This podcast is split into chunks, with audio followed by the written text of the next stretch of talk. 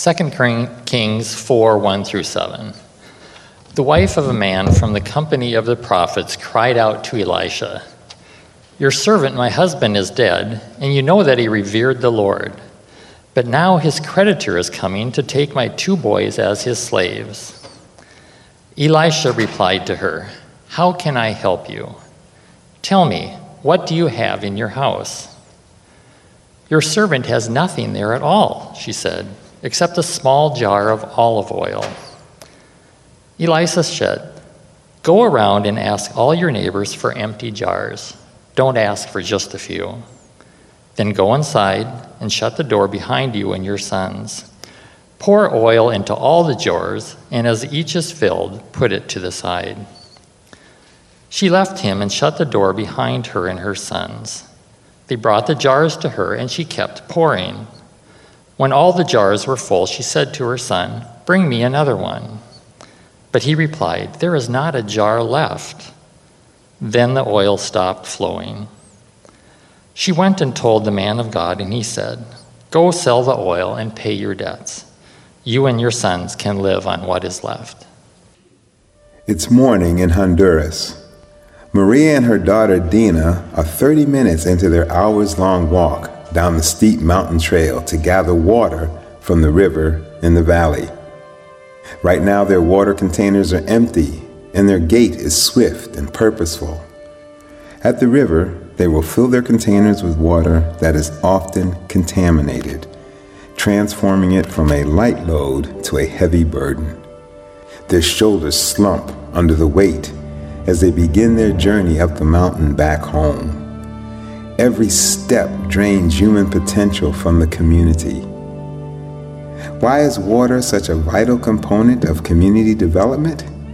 Because lack of access to water drains communities of time, talent, and health. Because lack of access to water prevents women from living full and abundant lives because when young girls have to spend time fetching water, they are not able to attend school. Because for a community to be healthy and vibrant, it needs clean water for all its residents. At Covenant World Relief, we are partners in transformation. We partner with God in God's mission in the world. And by partnering with local grassroots organizations, we multiply our efforts and your gifts. Local partners have staff, expertise, and networks, which means more of your donation goes directly to effective ministry. Plus, local organizations hire locally, buy supplies locally, and their staff lives locally. As a result, the whole community benefits. Covenant World Relief is the evangelical covenant church at work in the world for God's glory and our global neighbors' good. To our current financial partners, churches, and individuals, thank you. To our future supporters, join us as partners in transformation. Good morning. It's great to be at Roseville Covenant Church. I think I was here just after our trip to Haiti, who knows, five, six, seven years ago. Um, I'm, I still consider myself relatively new to this denomination. I actually married into the Covenant Church 35 years ago. But I have lived most of that time outside the U.S. Nine years ago, I came to the U.S. to become director of Covenant World Relief. I my wife and I were serving as covenant missionaries in Japan and, and Asia. The thing that attracted me from the beginning was my wife. the second thing, no. Um, the second thing is that I found a group of people who, one, had a deep passion for following Jesus Christ, not just in their personal lives but in a way that would reach out and touch the lives of others. I found a group of people who were willing to even go to the extent of uh, to agree to disagree on certain issues so that together we could continue to participate in this amazing mission. And so I get to be now a part of that a small part of that in this ministry called Covenant World Relief. And I want to thank you as Roseville Covenant Church and some of you as individuals who have been part of this ministry for years, decades, some of you. I believe it's a well kept secret. I'm thankful that Roseville Covenant Church knows about it. um, I'm thankful for the insert that you can learn a little bit more about today. But I'd like to share this morning just um, a bit about some of the recent things. Some people don't even know uh, what's happening in parts of the world because I'm here to tell you that most of our TV networks, I don't, I'm not talking about fake news or unfake news. What I'm talking about is they don't tell the news of the world. Mostly we hear about news of what's happening right here. And right now in Yemen, we have the, the world's largest humanitarian crisis happening. More than a million people have contracted cholera. It's the largest cholera outbreak in recorded history. How often do we hear about that? There's a famine going on in Yemen, and all this is exacerbated by a civil war. We have the privilege of being able to be connected with partners there and are able to address needs. Of course, Syria is in the news a lot, but it's difficult to be able to connect sometimes in certain areas. Fortunately, we've been able to work with partners inside of Syria for those internally displaced people, but also, most recently, I traveled with some other colleagues to Lebanon to be a part of ministry ongoing in the Bekaa Valley in Lebanon with Syrian refugees. Another area, obviously, we address is, is disaster. And in Ecuador, two years ago this month, there was a, a large earthquake that uh, caused great damage, death, and destruction, particularly along the north coast. There was a covenant church there. There are more than one covenant church, but one in particular got very involved along with the national church, and we've been able to be a part of that ongoing work. And that work, even though we don't hear about it in the news anymore, and it's two years old, will continue for years, and we get to be a part of it because of these faithful people who are there who continue to serve those who have suffered. There is a road to transformation. Sometimes people hear our name, Covenant World Relief, and they just think, oh, we, we respond to immediate disasters. And that is true. But actually, our hope is that the relief phase will be very short and that there will be then a, a period of recovery and then long term development because it's in that, that whole phase that God is at work in people changing their lives. And this is actually the story of each one of us. Most of us don't talk about a, a, moment when somehow we were this way and then God changed us completely and we were no longer the same. Most of us have a journey that we're going on, and God is at work changing us. And this is the work of Covenant World Relief around the world. We just had this passage read for us from 2 Kings, and uh, it's one of those great stories. I grew up in the church hearing this wonderful story. But you know, in some time back as I was reading it, it struck me. Here we have a, a widow. You know, I've learned through my travels throughout the world that in most of the world and for most of human history, widows have been among the most vulnerable. Because when a woman loses her husband in many places, both in the past and even present, she is defenseless. She often is resourceless. In many parts of the world, when a, even today, when her husband dies, the woman is not able to, even though the law says she can, she's not able to have her land and the house that they lived in. She is forced off. She's often left to try to figure out how she's going to take care of her kids. Sometimes the kids are taken away from her. Well, here we have in this story a very desperate widow who comes to the prophet and just says, My husband's died. He's, he's been a faithful servant of the Lord. And he's not only just died and, and left me without him, he's left me with a debt. And my debt is such that they're going to come and take my two sons away. She's a very desperate person. She doesn't mention the, the fact that her, her personal safety and well being is in, is in jeopardy. And the prophet hears the story and he responds in a very natural way the way I, I hope most all of humanity would, and that is, what can I do to help? Here's a very desperate woman, what can I do to help? That's the natural response. The next question is the one that is a bit jarring that I think sometimes we forget to ask. The next question, somehow it didn't get on my slide. I apologize for that. The next question is Do you remember what he asked her after said, What can I do to help? What do you have in your house? Wait a second. I've lost my husband. I'm about to lose my kids. I, am in debt. What are you asking me? And so her response is, Well, I have basically nothing except for a little bit of oil. Now, the prophet Elisha probably didn't go to graduate school in international development, but he gets this. Be- why? Because he knows how our God works. We serve a God who has chosen to work with whatever is available. Do you remember when Moses was standing before the burning bush and, and God was trying to get him to, to, to, to, take this responsibility of leading the children of Israel out of slavery in Egypt. He didn't want to do it. Finally, God says, you remember the question? What do you have in your hand?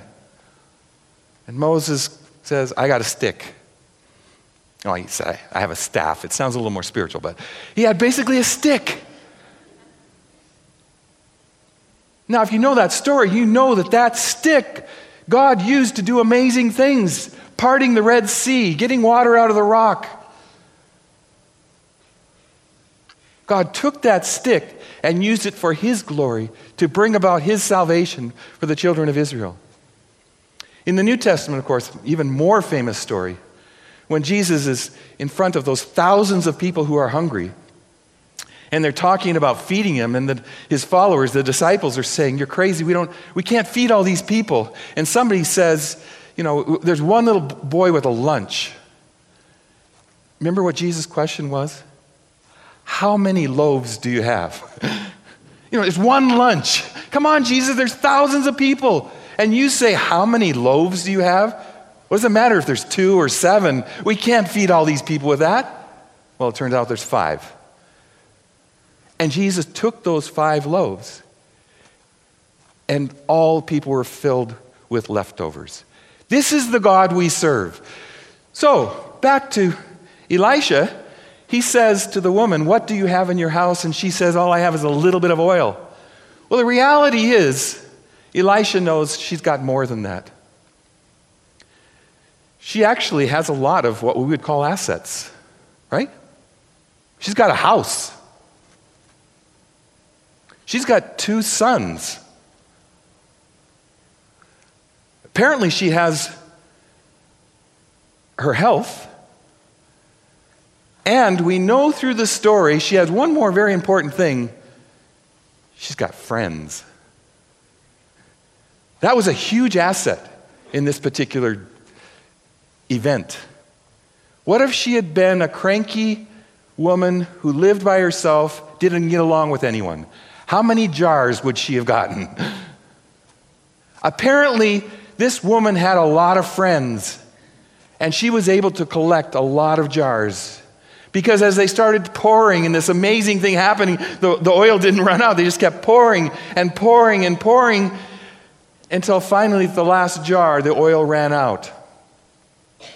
And she reports to the prophet, Elisha. And he says, Good, okay, Go pay off your debts and live on what's left over.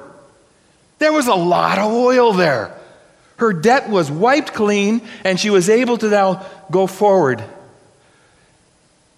Can you imagine if the prophet Elisha had just taken the attitude that sometimes I might have and just said, Oh, can I give you a little bit of money? I'll help you out a little bit. I can't pay off your debt, but, and then we'll have to figure out how you're going to actually feed yourself. The prophet Elisha knows the God we serve.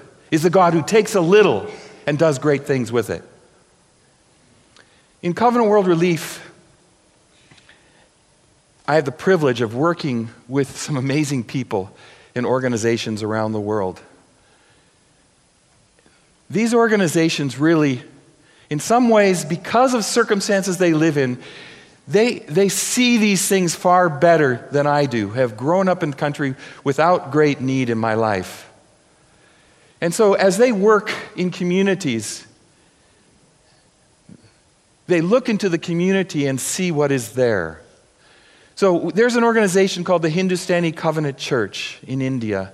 I'd love to tell you all that they do, but I'm going to focus on one thing this morning.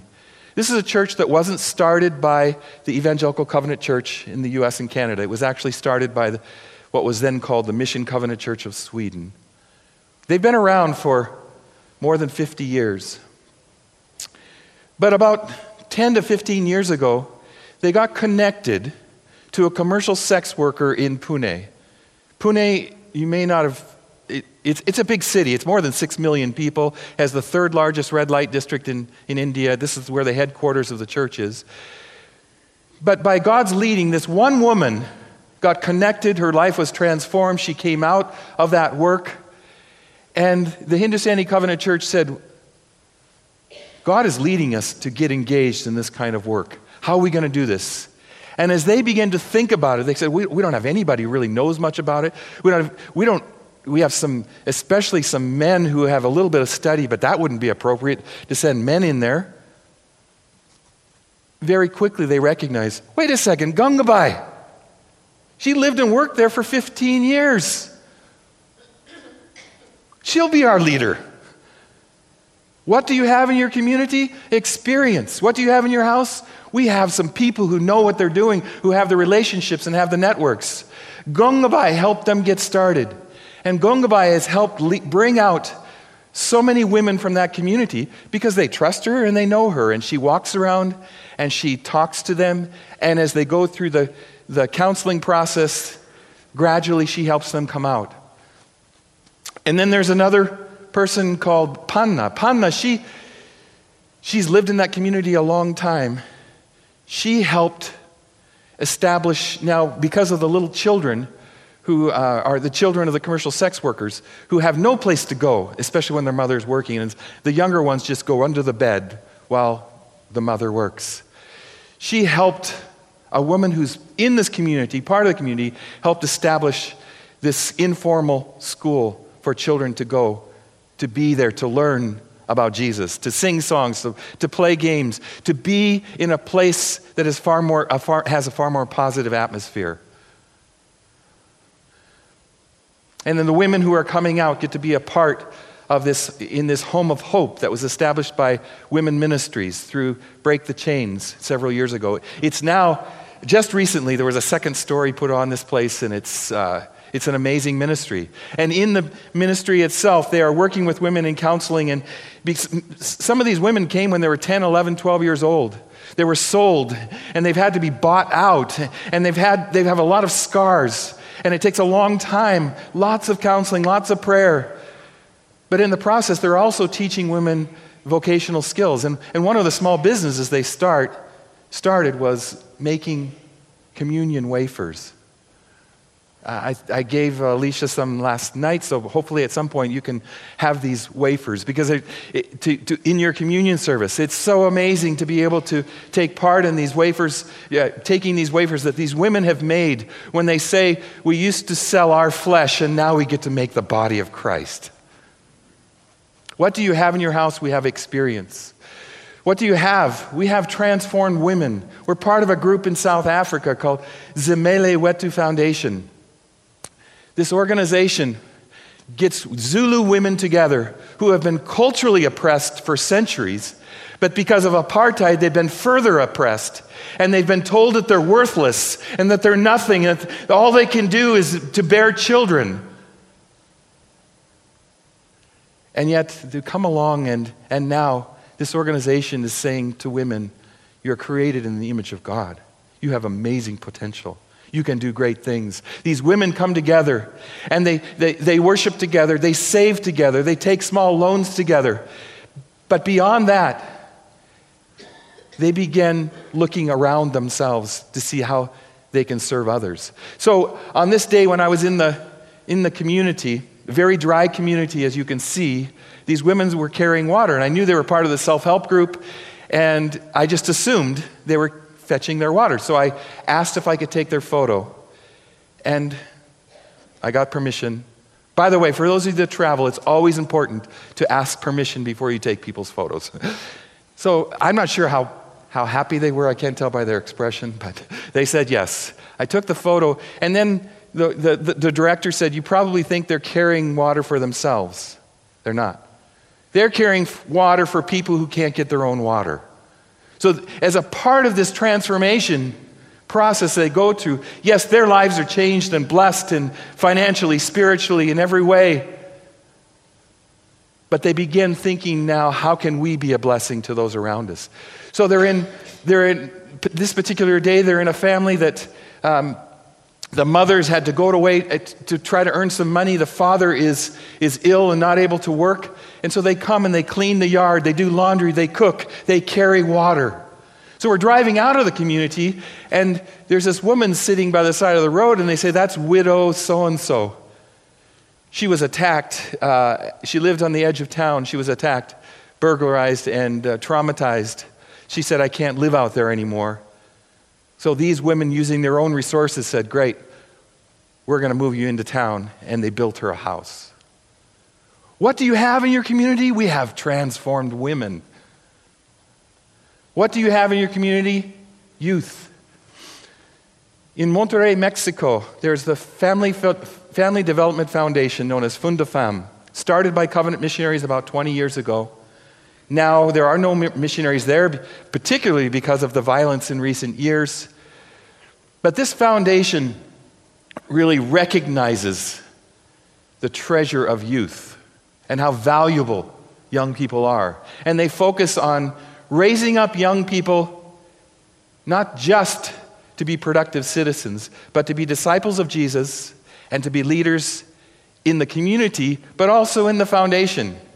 And so as they grow up, they're constantly going through different trainings and preparations. And so when I'm down there, uh, I usually go every year, but most of the people now who are leading the foundation are from the community. They have come up through the programs of the organization. They recognize, they see a five year old, they see a 10 year old, they see a 15 year old, and say, These are people who are future leaders, and they've become leaders. They recognize, What do you have in your community? We've got youth. Finance. Women in Kenya, again, similar to the situation in South Africa, been told that they just need to farm whatever ground they have the best they can and try to provide for the family in that way. Jitokeze, one of the Covenant World Relief partners there in Kenya, is working with these women similarly to the group in South Africa.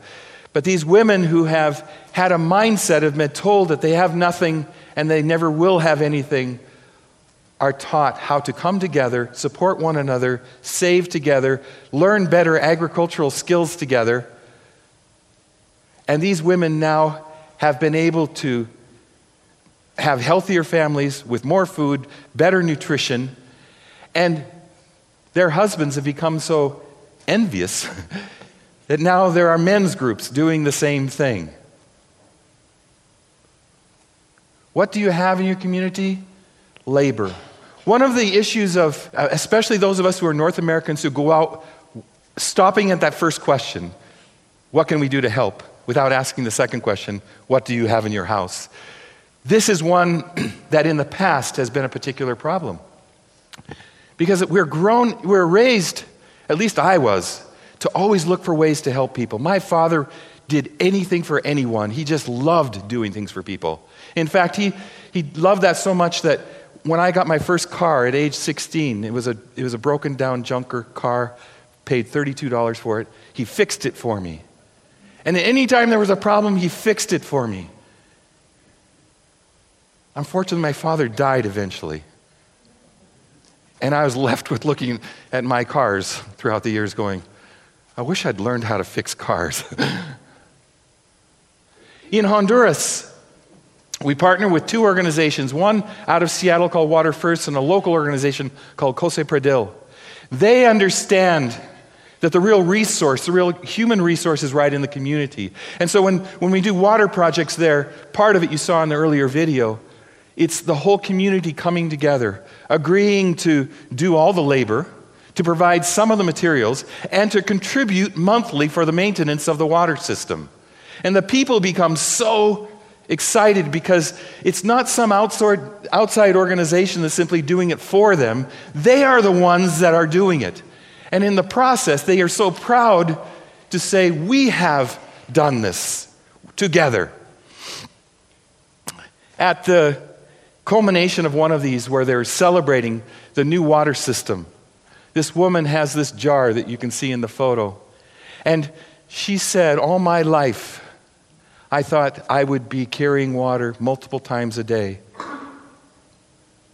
She said, But it's amazing. We now have water in our community. With God's help, look what we have done. And then she took that jar, she threw it up in the air, crying out, Never again! Here's a piece of that jar. I kind of ran out without, you know, this crazy white American just, I needed a piece of that jar to keep in my office to remind me of the powerful moment when that, that jug just uh, broke into many pieces.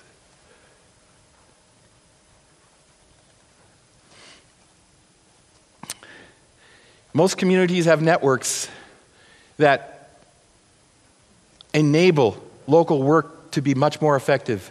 In South Sudan and Ethiopia, we're partnering with an organization that um, this organization is the Evangelical Covenant Church of South Sudan and Ethiopia.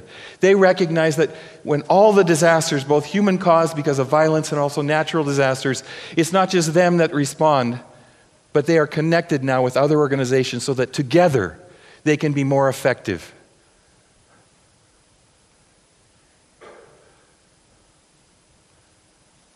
We also have a local church. In Kenya, the local church is such an asset. You know, I walked in last night and Colleen showed me your, the gallery room, and you have all of those ministries that are, uh, you are participating in, and then you've got the other side of the wall where the three mission families. What an amazing impact that one local church can have. So in, in Kenya, this small church when I went in 2009 for the first time, they had 50 members. 240 Congolese refugees showed up some months later.